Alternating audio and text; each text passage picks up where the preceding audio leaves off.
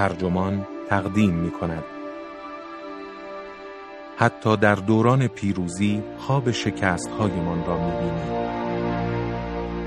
این تیتر یادداشتی است نوشته ریچارد روسو که در لیترری ها منتشر شده و وبسایت ترجمان آن را با ترجمه آرش رضاپور منتشر کرده است. من دادبه دادمهر هستم.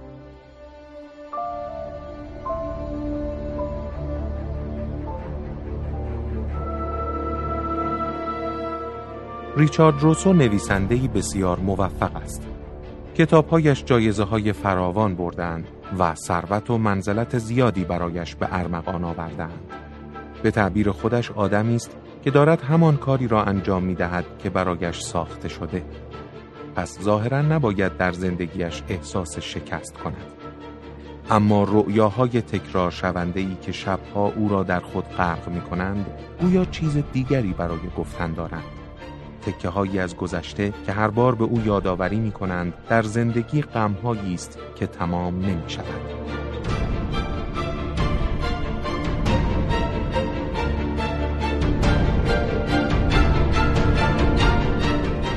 اواخر دهه 1970 اندکی پس از آنکه تدریس را آغاز کردم خوابی دیدم. داشتم به سمت کلاس می رفتم و در انتهای راهرویی که گویی پایانی نداشت با گروهی از دانشجویانم روبرو شدم که از کلاس خارج می شدند. انگار می دانستم دانشجویان من هستند. وقتی رسیدم یادداشتی روی در دیدم که می گفت کلاس من به ساختمانی دیگر منتقل شده است. بنابراین دوباره به راه افتادم. به آنجا که رسیدم دوباره یادداشتی دیدم. باز هم باید به جایی دیگر می رفتم. همین اتفاق بارها و بارها می افتاد تا بالاخره بیرمق از خواب بیدار می شدم. معنای رویا سخت آشکار بود. من به معنای واقعی کلمه نمی توانستم به دانشجویانم برسم. ریشه اش هم روشن بود. اگرچه سخت تلاش می کردم تا مدرس خوبی باشم اما می دانستم که چیزهای زیادی را باید فرا بگیرم. با اینکه اکنون دهه ها از دورانی گذشته است که کارم تدریس بود هنوز هم هر پاییز اول ترم همان رویا به سراغم می آید. گویین که ظاهرا معنایش تغییر ظریفی کرده است. آن رویا پیشتر زاده تردید در توانایی هایم بود. اکنون فقط رنگ و بویی پاییزی دارد. یعنی انگار قباری از پشیمانی و سودازدگی بر آن نشسته است. اگرچه تدریس را از دست دادم اما راستش خلق و خویم هم به زندگی دانشگاهی نمی‌خورد و زمانی که فرصتی مناسب دست داد با خوشحالی رهایش کردم.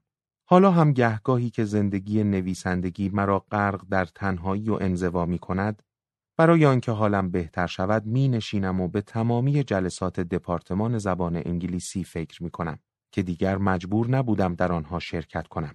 اما این را هم می‌دانم که زمانی تدریس را رها کردم که مدرس بهتری شده بودم. شاید به همین دلیل است که رؤیایم اکنون حالتی اتهامآمیز به خود گرفته. انگار پست نگهبانی را ترک کرده باشم. اگر کمی بیشتر برای تدریس وقت میگذاشتم شاید منفعتی به حال دانشجویانم داشت. من به آنها خیانت کردم. رؤیای مکرر دیگری هم دارم. این یکی خاصتر است و آزار دهنده تر. خواب خانه ای را در خیابان هلویک در گلاورس ویل شهر نیویورک می بینم که هجده سال نخست زندگیم را آنجا گذراندم.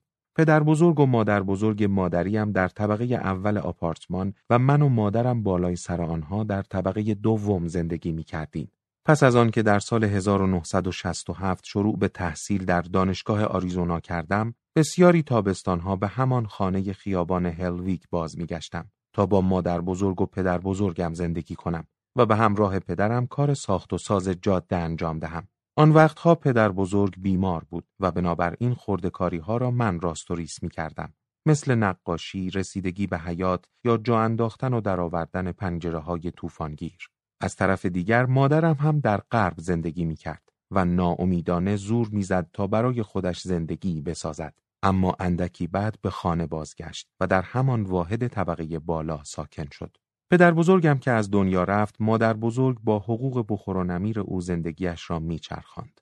مادر جایی به عنوان کتابدار استخدام شد و توانست برای مدتی اموراتش را بگذراند. اما در نهایت مجبور شد اسباب و اساسیش را جمع کند و پیش مادر بزرگم برود تا بتوانند طبقه بالا را اجاره بدهند و پشیزی دستشان را بگیرد. همان وقتها بود که من هم ازدواج کردم و سر خانه و زندگی خودم رفتم و با اینکه همچنان هر وقت می توانستم به خانه خیابان هلویک سر می زدم اما معمولا آنقدری نبود که بتوانم کمکی کنم. به مرور زمان خانه رو به ویرانی نهاد. سایبانها شکم دادند، رنگها تبله کردند، پوست پوست شدند و سقف هم به تعمیر اساسی نیاز داشت. وقتی آن دو دیگر نتوانستند از عهده هزینه های بازسازی برآیند، آپارتمانی نزدیک جایی که خودم زندگی می کردم برای مادرم پیدا کردیم و مادر بزرگم که حالا در میانه هشتاد سالگی بود، خانه ای در همسایگی خالم گرفت. خانه خیابان هلویگ به همان چندرغازی فروخته شد که در شهری کارخانه ای و رو به زوال که همه خانه هایش عین هم هستند بابت خانه پرداخت می کنند. در خواب تکراریم درباره خیابان هلویگ همیشه به خانه سر می‌زنم اما هیچ وقت آنجا زندگی نمی کنم.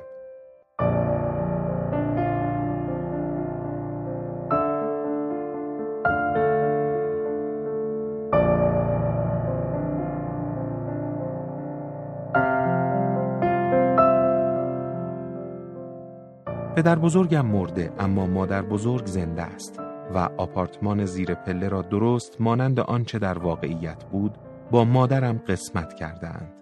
با توجه به این بازه زمانی میباید همسر و دخترهایم نیز با من می بودند. اما در خواب همیشه تنهایم. از همان آغاز رویا اضطراب دارم و دقیقا می‌دانم چه کارهایی باید در خانه انجام شود. می‌دانم قبلا کجاها را تعمیر می کردم و این را هم می‌دانم که نگهداری از خانه حالا دیگر از توان مادر و مادر بزرگ خارج است. بیرون باران بی امانی می بارد. برق قطع می شود و من چراغ قوه به دست به سوی جعبه فیوز عهد دقیانوس در اتاق زیر شیروانی می روم. در تاریکی از پله های پشتی بالا می خزم تا به طبقه دوم برسم. سپس پله های تنگ تر را بالا می روم و از اتاق زیر شیروانی سر در می آورم. چراغ قوه را که روشن می کنم نورش به سرعت حفره ای را توی سقف نشان می دهد که آب سیل‌آسا از آن جاری است. جعبه مقوایی فیوزهای یدک را بر می دارم. اما جعبه فیوز فلزی زیر لبه شیروانی را که باز می کنم می بینم غرق آب است. حتی در خواب هم می دانم دست زدن به هر کدام از فیوزها همان و برق گرفتگی و مرگ همان. اما این را هم می دانم که چاره ای ندارم جز آن که برق را وصل کنم. وقتی انگشتم نخستین فیوز را لمس می کند از خواب می پرم و می بینم انگشتانم دارند از رعشه این برق گرفتگی خیالی می لرزند. اگرچه اسیر داستانی ترسناک هستم اما خیلی زود این ترس شکل و شمایل اندوهی عمیق را به خود می گیرد که با واقعیت ناهمخوان است. از زمانی که خانه خیابان هلویگ را فروختیم تا امروز دو مالک داشته است. یکی از مالک ها بنا به گفته خاله ام پول هنگفتی صرف تعمیر آنجا کرد. خانه احتمالاً الان حال و روز بهتری نسبت به دوران پس از مرگ پدر بزرگ دارد. اما خب هیچ کدام از اینها اهمیتی ندارد. مهم این است که من در خوابم اجازه دادم خانه پدر بزرگم معمن کودکیم تبدیل به ویرانه شود. او این خانه را وقتی خرید که والدین من داشتند از یکدیگر جدا می شدند. و او می‌دانست من و مادرم به جایی برای زندگی نیاز داریم و حالا من این گونه لطفش را جبران کرده بودم. جایی که باید پناهگاه مادر بزرگم در کهنسالی و خانه امید مادرم در زمان دربدری می بود، حالا به لطف من تبدیل شده بود به کمینگاه مرگ. حتی همخوان نبودن رؤیا با واقعیت هم تسلایی در پی ندارد. خانه برای خود رؤیابین من نمایانگر تعهد اخلاقی شکست خورده است. و تردید ندارم موضوع تنها خانواده ام نیست بلکه همسایه ها را هم در بر می گیرد. خیابان هلویگ مثل یک جزیره طبقه متوسط پایین بود که نخستین موج مهاجران از های گوناگون اروپا به دانجا آمدند. فرهنگ امریکایی را پذیرفتند و امریکایی ایتالیایی ها، امریکایی ایرلندی ها و امریکایی لهستانی ها را شکل دادند. همان کارگران کم درآمدی که دسته دسته برای جنگ در اروپا و اقیانوس آرام ثبت نام کرده بودند و با این باور به خانه بازگشتند که با پیروزیشان در نبردی که میباید در آن پیروز می‌شدند امریکا و همه امریکایی های دیگر روی دور پیشرفت میافتادند. آنها عمیقا اعتقاد داشتند که اقبالشان بلند بوده است. اگرچه به خودم می‌گویم بیشتر عمر نویسندگیم را صرف نوشتن درباره همین مردم کردم اما اینطور هم می‌توان گفت که من به محض آن که موقعیتی دست داد خیابان هلویگ را کنار گذاشتم. درست مانند کاری که بعدها با دانشگاه کردم. نویسنده سخت کوش شدم. جایزه بردم. ثروتمند شدم. خیالم راحت شد که خانوادهام در امنیت و ناز و نعمت باشند. اما خانه خیابان هلویگ را نادیده گرفتم و حالا سقفش دهان باز کرده و باران شرشر به درونش میبارد. آنهایی که دست به کارهای هولناک می‌زنند معمولا تا آخر عمر آن کارها گریبانگیرشان می‌شوند. اما در مورد بقیه ما به نظرم می‌رسد احتمالا کارهایی که انجام نداده ایم گریبانمان را می‌گیرند. وقتهایی که میباید گشاده دست میبودیم و نبودیم. وقتهایی که به بهانه پرمشغله بودن خودمان را به آن راه زده ایم یا مواقع دیگری که بیدریق خودخواه بوده ایم. حتی اگر خیلی خوب زندگی کرده باشیم باز هم محکومیم به حدس و گمان زنی در این باره که آیا خوب زیسته ایم؟ دو سال گذشته را مشغول نوشتن رمان احتمالش هست بودم که بسیاری از جهات مداقعی است درباره پشیمانی. در همان اسنا به این هم فکر می کردم که آیا نباید به مرز جنوبی بروم و بر آلام زائد الوصف مردمی مرهم گذارم که چیزی بیش از آزادی و امنیت نمی‌خواهند؟ آزادی و امنیتی که ساکنان خیابان هلویگ از جمله پدر بزرگ خودم مردی که هیچگاه پستش را ترک نکرد حاضر بودند جانشان را برای تأمین آن فدا کنند بخش منطقی و بیدار مغزم اطمینان می دهد که من نه تنها در مرز بلکه اصولا در این راه فایدهی به حال کسی ندارم. اینکه دارم کاری را انجام می دهم که برایش به دنیا آمده ام کمی تسلایم می دهد. اما به نظر می رسد بخش ناخداگاه و رها از منطق مغزم سخت بر روایت دیگری تأکید دارد. روایتی که آشکارا انگیزه هایم را به پرسش می کشد و حتی بر شرافتم به دیده تردید می نگرد. اگرچه ناخوشایند است اما به گمانم باید دقیقا همین گونه باشد. کجا نوشته است که وقتی این همه کار روی زمین مانده مایی که زندگی روی خوش نشانمان داده است باید بنشینیم و بیاساییم